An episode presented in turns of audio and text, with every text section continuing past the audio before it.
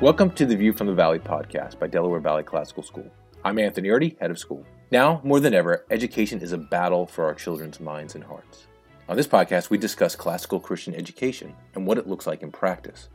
For more information on what we do here, visit dvclassical.org. I'm pleased today to be joined by Mr. Stephen Rippon, who has taught literature, rhetoric, debate, composition, uh, perhaps something else that I'm not remembering here, for 15 years. Anyone who has been around this community for any period of time knows Mr. Rippon. He is a graduate of the Air Force Academy, where he also taught English for a time, and Westminster Theological Seminary. He's a blessing to this community, particularly to his students. Today, we're discussing the importance of literature in the classical Christian tradition. We'll even talk about some specific works of literature, uh, and then perhaps how literature ought to be a part of the Christian's life. So, welcome, Stephen. Thank you, Anthony, and thank you for your kind words. I'm I'm happy to be on this podcast. I'm really excited about sharing. Stephen, perhaps for some context, uh, could you just kind of share how you got into classical Christian education? Sure. I had good experiences as a student, especially in high school. And one teacher that I remember especially was a teacher of literature my 10th grade year. I, I had just moved to Louisiana from Hawaii. My father was in the Air Force, and so so my father was was transferred with the Air Force to Louisiana. I was at a new school. Over that summer, I read a lot, and I was reading a lot of more popular fiction, like by the horror novelist Stephen King. But when I got into school, I met the 10th grade literature teacher, Mrs. Hemingway, and she assigned us to read Homer's The Iliad. And I had never read anything so old before. We had read some modern classics earlier in my education. So reading the Iliad was an entrance into a whole new world for me. And while as a 10th grader, I think the things that drew me most to the Iliad were the, the battle scenes, the descriptions of gory deaths. Still, that I had a very positive introduction to learning to enjoy the literature. And so that was a that that was a good start for me. And I enjoyed literature all the way through high school. I enjoyed writing. I had very encouraging, supportive teachers and friends who who also loved literature. So when I went to college at the Air Force Academy, I decided to major in English, which was a that was a kind of a refuge for me in the in the world of the Air Force Academy because there's a lot in that curriculum. There's a lot of math courses, a lot of engineering courses, but as an English major, I could spend a lot of time with books as well. And we talked about the literature of war. I took a class in classical literature where we read the Iliad again and some some other works that exposed me more broadly to the to the classical world. But even even so, I think the thing that really got me into classical education was when I was teaching at the Air Force Academy. By this time, I was married and we had friends, a couple who he was also my roommate at the Air Force Academy, and he was also back on the faculty in the Department of Political Science. And we decided to start getting together on Sunday evenings to discuss the classics.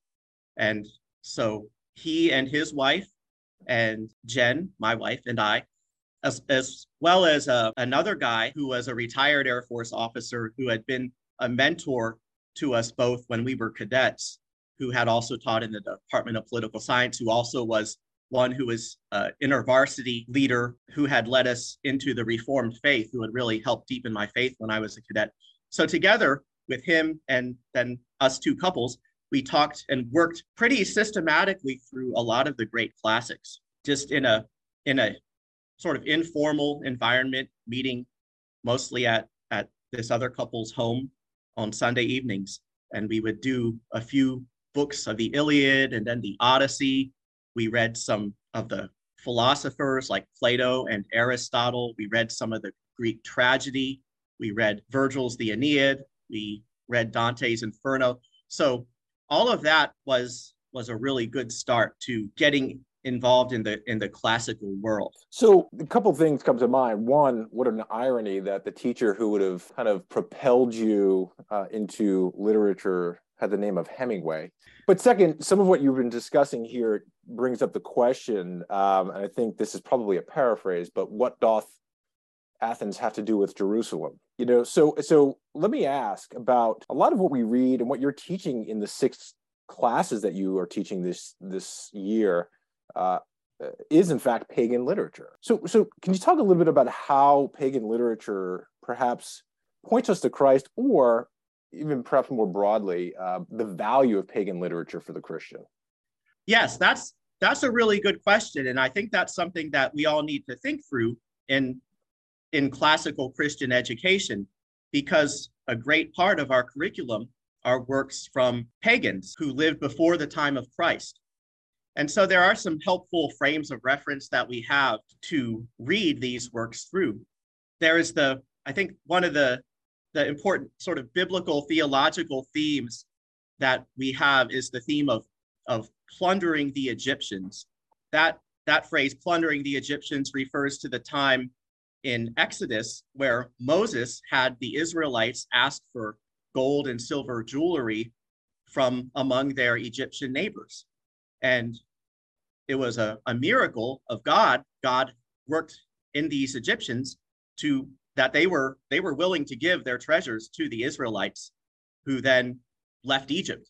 But they left Egypt with this these treasures from from Egypt. So that was a that that idea of plundering the Egyptians. One one early church theologian who talks a lot about that is Saint Augustine, and he talks about how that treasure belongs to God regardless of who actually owned it. So there is much treasure to be found in the ancient world, even among pagans. There's, there's great insights, there's wise insights among those. And so we can read pagan philosophers and historians and, and poets fruitfully with that idea in mind that we can take what is good from them. And yes, there is some, some dross among the gold, but that is something that through biblical discernment we can discuss and and make sure that we're we're extracting the gold and not the dross. So some some more practical things. Certainly in these these pagan works were part of the education for for all well educated people. So the apostle paul certainly shows signs of having been well read among these pagan philosophers and so he he will quote them in his message, like to the on the Areopagus mm-hmm. and Acts in Acts 17. So he was familiar with these pagan works. Later writers will allude to them frequently. But you know, I think one of the most interesting things that that about reading the pagan literature is, and to use an example from what we're reading right now at the eighth grade, Gilgamesh, we actually can appreciate much more the beauty of the gospel by reading about a world that does not have the gospel. So, for example, in Gilgamesh, there is a really poignant section where the king, Gilgamesh, has lost his best friend Enkidu. And together, when Enkidu was alive, the two of them had faced many challenges together. They had fought the demon guardian Huwawa. They had fought the bull of heaven. And Enkidu on his deathbed realizes that he's about to, to die. And in this particular challenge, he will no longer have Gilgamesh with him. And so in before they had had always encouraged each other how two people companions they can stand together against the danger. But now Enkidu alone has to face death. And we can see the, the hope and comfort that we have in Christ because in Christ, we do have that true companion who will be with us even into death. That's that's the companion that Enkidu on his deathbed realizes that that it, it's death is a very scary thing, and yet we can face death knowing that Jesus Christ already has faced death for us and has risen again from the dead, and that in Christ we do not need to fear because nothing will separate us from the love of Christ. So so it, in this pagan literature, we see the hope of the gospel actually reflected by its absence. And we can look in those, those gaps in the pagan literature to see, yes, this that is a hopeless existence. it's a hopeless existence where in the Iliad, you have war being perpetuated by gods who are feuding with each other. Is there any is there any hope for peace? And that hope we know is only present in Christ, the, the Prince of Peace. Hmm. But that hope is is made all the more meaningful by the fact that it's absent in these pagan works. But that the the absence, that that that lack of hope is what gives us an avenue to start talking about the hope that we have in Christ and to appreciate the gospel so much more and the difference that it makes. Yeah, so, so would it be fair to say that some of the value comes from the the juxtaposition of, of, of a work like Gilgamesh, for example, with with uh, scripture and with with the gospel, uh, but also uh, perhaps secondarily, you know, scripture teaches there's nothing new under the sun. So we're dealing with perennial human issues, even though those issues may be couched in the form of pagan gods, for example. Um, yes. Right. So so just thinking about those perennial issues, I mean, is that seems to be a clear benefit of reading pagan literature. Yes, looking for okay, where are the where where are the areas of hopelessness and lostness in the pagan world dealing with with polytheism and death and and a general sense of hopelessness we can translate that way of reading into reading the world around us too. Because even though we might laugh at at polytheism and idolatry in the sense of having you know physical idols that people would would worship certainly we have that same principle present in the world today of idolatry and many gods that we serve, even if they're not, even if those gods are not directly personified as Zeus and Hera and Aphrodite, but certainly we have the functional equivalent of many false gods in our world today. And so we can still look at the world and see the hopelessness that surrounds us. And that gives us an opportunity to, to understand and to appreciate much more the treasure that we have in Christ. So, so Stephen, you're you're teaching seventh through twelfth graders this year, and um, those classes represent a span of millennia in terms of the content that you're covering. Um, maybe let me draw your attention to perhaps the more modern uh, among. I say more modern, but you're teaching the consolation of philosophy. Yes. Um, and this is, I understand correctly, this is a new work uh, for this year. Yes, and that's that's one of the things I enjoy most about about teaching is the opportunity to continue to develop myself in terms of my own my own learning and continuing to try new things. So this work that we're reading in the ninth grade medieval literature course is a new one for me, Boethius, The Consolation of Philosophy. So I had read many glowing things about about Boethius, especially through C.S. Lewis, who was who was greatly influenced by Boethius. And C.S. Lewis says in I think it's in his book, The Discarded Image, to you know to know Boethius is to know the Middle Ages. So so if you understand Boethius, that that's the beginning of understanding this whole this whole world uh, of the Middle Ages that was so deeply influential on writers like C.S. Lewis and J.R.R. Tolkien in, in terms of forming their, their mind. But Boethius himself is a very interesting figure. He was an accomplished scholar. He wrote scholarly works on all seven of the liberal arts. And he, in his, in, you know, was unjustly imprisoned and executed under the King Theodoric in around 524 so while he was in prison and awaiting execution, he starts writing poetry that is lamenting his sad state, kind of feeling sorry for himself. And in in the consolation of philosophy, Lady Philosophy appears to him and engages in a dialogue and attempts to remind him of all of the things that he had earlier clearly known about philosophy, but perhaps had known only abstractly. But now seeing philosophy as a great comforter. It's an interesting work because Boethius was a Christian, And yet, the consolation of philosophy does not make many overt references to Christianity. He's actually relying on just a lot more of the, the principles that pagans and Christians would hold together. And Boethius's fusion of, of Christian theology and as well as the best of the pagan philosophy that he had received was, was influential in the Middle Ages going forward. This idea of faith and reason and and drawing out the the treasures that we have using using both of those ways of knowing so so he finds consolation in philosophy as he's facing death so th- this is one of those works that seems to really hit on one of the core values of the school which is wisdom uh, and building into that so along the same lines of getting and getting back to the prior question so something a little bit more modern even coming into the 20th century uh, is Aldous Huxley's Brave New World.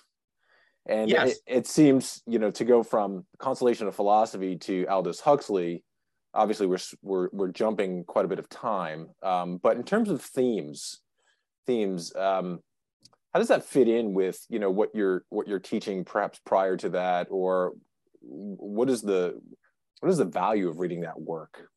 Yes, in the, in the 12th grade literature class with the seniors, we have been reading these great famous dystopias from the 20th century. So their summer reading was 1984 by George Orwell. We followed that with a with a quick look at George Orwell's Animal Farm, and now we are into Aldous Huxley's Brave New World. I had I didn't know this before, but it turns out that George Orwell was actually a student of Aldous Huxley's when Huxley would early in his in his career was a teacher at Eton, the, the boarding school, school, Yeah, yeah, the boarding school. And so Orwell was a student. Orwell was then known as Eric Blair. So there is there is some continuity and influence there. But then Huxley's dystopia, Brave New World, was written in 1931, whereas Orwell's 1984 was written in 1949. And Huxley did interact with Orwell later about about that and and actually suggested that both of those both of their very different visions could actually be compatible if you see the the more authoritarian world of of Orwell perhaps as preceding what will eventually evolve into a world where people are driven not by fear but by pleasure. Mm. So, but Brave New World then is is a dystopia. It it, it shows a it, it's set about 600 years from the time when Huxley wrote it, now about 500 years from our time. And what's remarkable about that is Huxley, later in his life, in around 1958, wrote a, another work called Brave New World Revisited. And in that work, Huxley said that he had projected this as being centuries in the future, but he remarked that he was surprised at how quickly the world he envisioned was coming to be.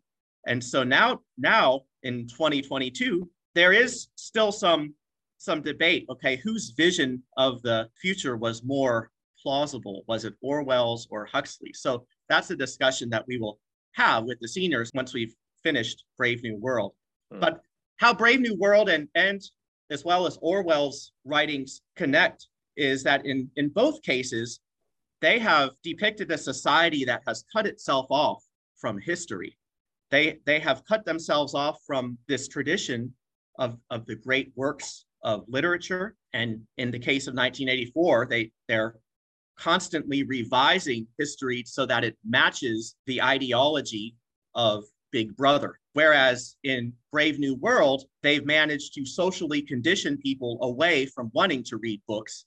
And so there's a, a, a scene in the opening chapter opening two chapters where they have infants and they actually set some books in front of them and then they administer electric shocks to the infants so that they are terrified of ever touching a book. Mm. So, it, you know, in that way, they'll they'll keep they'll keep them safe from ever wanting to open a book. But the the fascinating thing about Brave New World is that they also maintain a savage reservation in New Mexico, where they allow a group of people to live according to their traditions. And there, a young man finds a copy of the collected works of Shakespeare. And this same young man is, through circumstances in the plot, brought into the world state, into this brave new world, having been morally formed by reading Shakespeare. And so that's a, a fascinating plot device because then this young man has just has has read Shakespeare, has memorized it, has absorbed it. And so we see the, the brave new world through his eyes, through the eyes of Shakespeare. And we see the, the stark contrast between somebody who who was a like a Christian thinker who had who definitely had Christian frames of reference in Shakespeare and seeing the the world of of Brave New World where everybody is driven by pleasure, by sex. You know, when things go bad, they just take some drugs mm. and everybody's just happy being, having been conditioned to be what they are. So again, there is there is a, a conversation between the, the great works of the past and the present that we can see even in these these dystopias. It'll be interesting to see where that debate comes down, at least among the students. Whose, yes. Whose vision was more prescient, Orwell's yes. or Huxley's? Yes seems like seems like both are perhaps intermingling a bit. Yeah, I think there's there's elements of, of both intermingling, and so and and, and there is a, a letter where where Huxley wrote Orwell and and suggested that over history you may need to have this authoritarian regime that will eventually modulate into a, a more pleasure-seeking regime. But yeah, it, it, it's always a good debate. I myself am not decided which which way we're trending.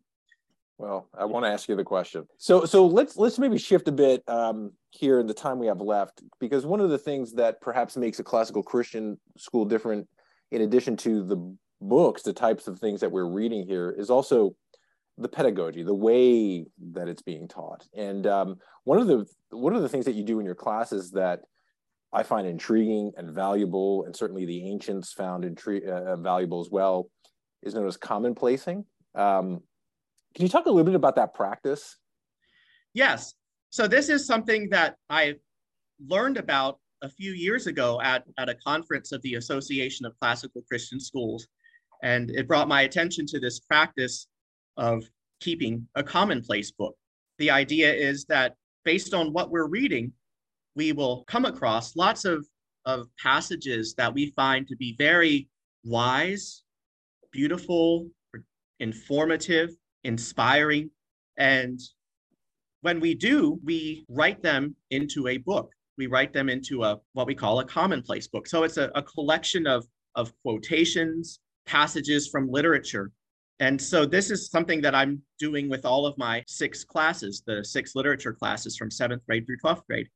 And it's a weekly classroom practice that based on what we're reading in class that week, students are assigned to record at least two quotes and, and some really get into it and do more. But so it's two quotes at a minimum and at least one quote from something we've read in that class and then something else that it could be from another class or just from something that they've picked up on their own.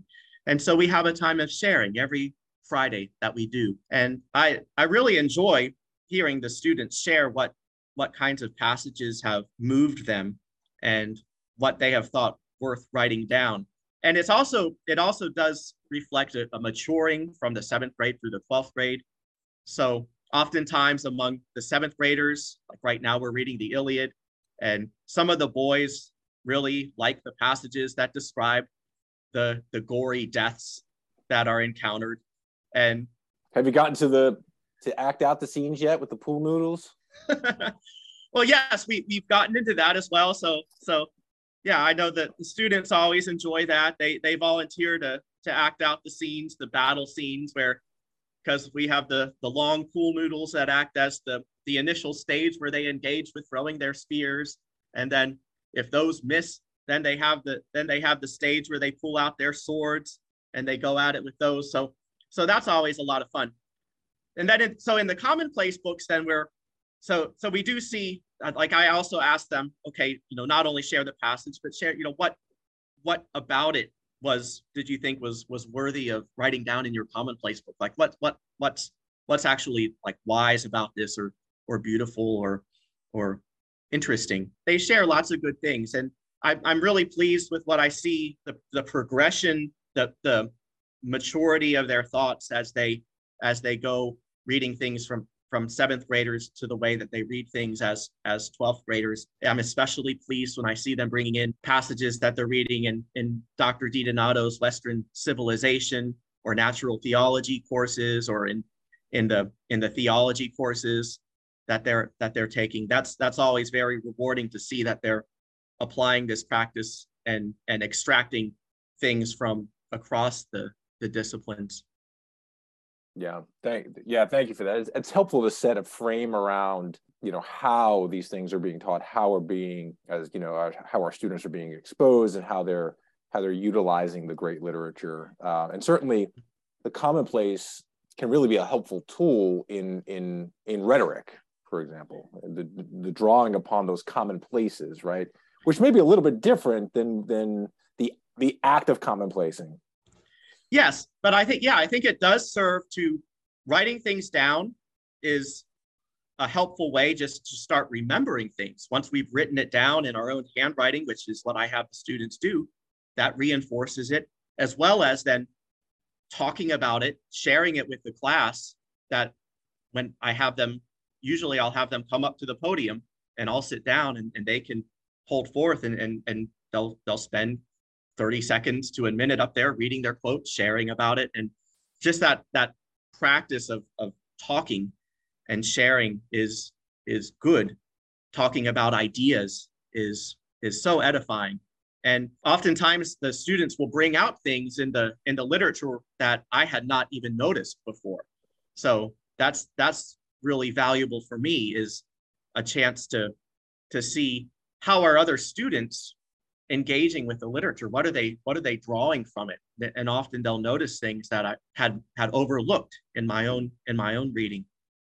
Yeah that's an important that's an important point uh, and I, I, think it's worth noting here that um, even teachers are lifelong learners and still learning something and whether or not you're talking about a 18 year old or a 12 year old student there are things that we are learning from from students in the context of class as you've just noted.